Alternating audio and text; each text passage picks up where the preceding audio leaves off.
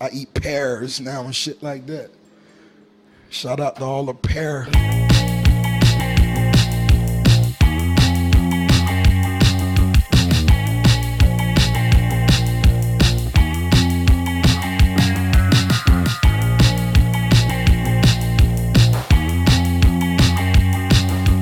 We'll just We'll we'll just, just go, we'll just go for it. we're just going for it. Yeah. So welcome to uh, another exciting episode of the Fruitless Patreon. Uh, I'm sick, and I'm joined today by Alien, aka Stewie Griffin, DJ. You say that every again. time. You you I- you've yeah. been drilling it. Yep. Yep. And it's gonna be one of those things, uh, like a lot of Family Guy jokes, actually, where it's gonna start out kind of funny, and then it's gonna get less and less funny. Mm. and then because Right. I keep doing it, well, hopefully, because I think we're, I think it's like not the funny chicken anymore. fighting. Yeah, Yeah. right. Much like the Yeah, chicken fighting. Yeah, but we're hope hopefully we're a couple episodes away from it being funny again. Just like I'm putting in a couple Zen. Uh, I think we should talk about the sad, sad reason we're here to cover one genuinely fantastic movie Uh-huh. and like one of the worst films I've ever seen. Okay, so like this whole day, knowing you were gonna watch this movie today, I feel like I was occasionally checking Letterboxd, like waiting for the review to come in, and then I was just felt so like just cheered when I finally saw your review come in, and it was just this is the worst movie I've ever seen. yeah, we're talking So- about uh "Kissing on the Mouth" by Joe Joe Swanberg. Is that his name? That's the one. Mumblecore then- legend. Yeah. And we, we thought so. Josiah has been on this real mumblecore kick. I think not because he likes it, but just out of pure like hyperfixation. It's it's Uh, yeah, that fair to say? hyperfixation. It's it's it's hyperfixation. It's maybe some self-loathing.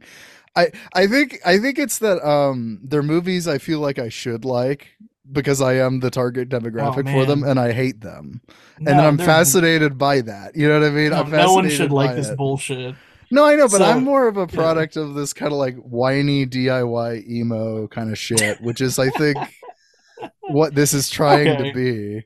Right, theoretically. theoretically, this should be up my alley, and yet these movies, Sure. there's there's some good ones, but mostly they just piss me off. And yeah, so I've been I've been on the mumblecore kick since like last summer because I get fixated on like movements where I'm like, Mhm. people are throwing around the word mumblecore, but I don't know what it means. So instead of like just kind of figure it out, I have to watch every mumblecore movie.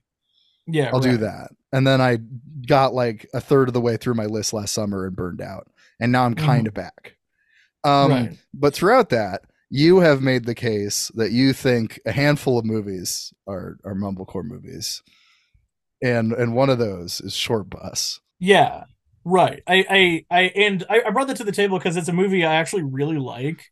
Yeah. Um, and yet it fulfilled like a lot of the descriptors you gave for this genre, if it even really is a genre. yeah. I think that, it feels like a fake uh, term.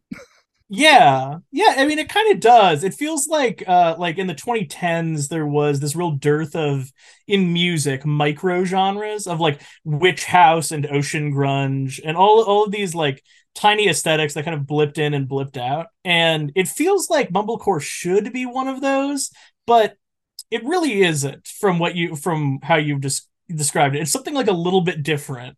Uh, Yeah. it seems like it's like a group of friends.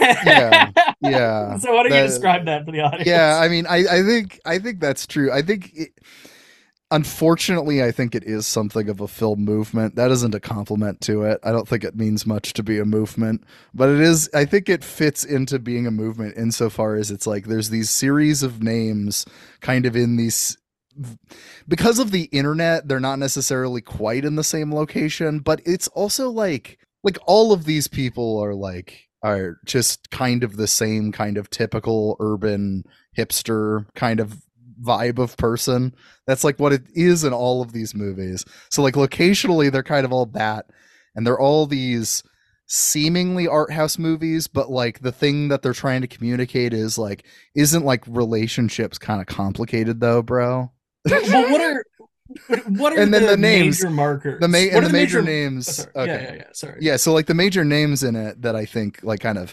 sorry, make it like a movement kind of connected would be Yeah. like the Duplasses, who I actually I actually like the Duplasses more than uh, Joe Swanberg, who is one of the huge names who are watching we watch today.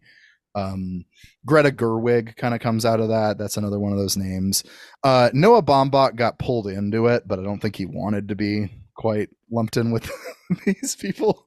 Um, I don't know. He doesn't seem like he loves uh, Mhm. Joe Swanberg, but maybe that's me wanting to to Mhm. yeah. Well, anyway, but like their vibe, it's always like um handheld cameras, strange sometimes zooms, long single takes, but shaky with the camera, and it always has to be like the shittiest camera you could get in like 2005.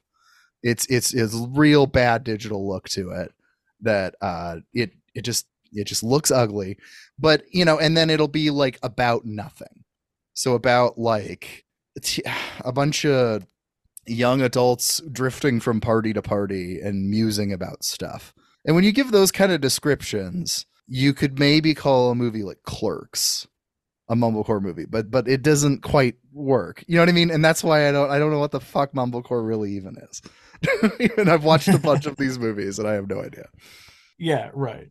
That that makes sense to me. So why did you choose Joe Swanberg's Kissing on the Mouth to be like the film for us to watch today? Okay, so I picked that one out, I think, because we were going back and forth where because you want you were like wanting Shortbus. We we were gonna we're gonna ar- you know see if Shortbus is a mumblecore movie. So we have to pair it with another mumblecore movie. And we floated a few. But the Mhm. reason I came to Kissing on the Mouth is for a couple reasons. One, it's got uh, graphic unsimulated sex, which is the a connection to Shortbus, um, even though I think it's used really poorly. And it's trying to deal with, and I was correct. I, I think I was, I nailed it.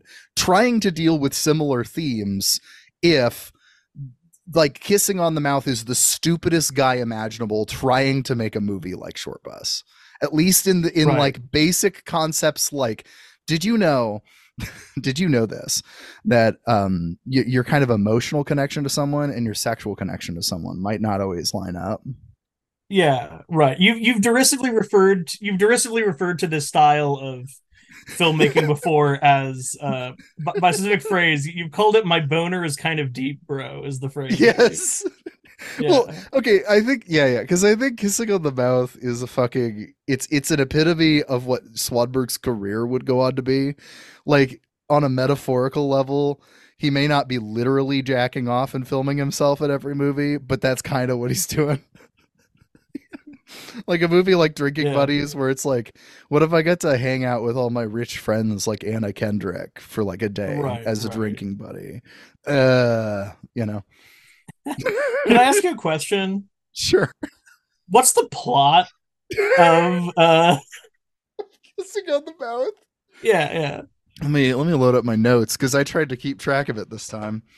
Um, because yeah, there is no plot, but the plot, what technically is happening? So there's there's a there's a there's this woman named Ellen that the movie's following. She just hooked up with her ex. Her ex, what the fuck's his name? Chris, Chris. Bucket. Chris Bucket. That's right. I laughed. That shit was so funny. Why did they call him that? they call him Bucket. Um, she hooks up with him, and then she talks with her friend Laura about how that makes her sad. It's so weird when you hook up with an ex, am I right? And Ellen's got a roommate named Patrick, who's played by Joe Swanberg.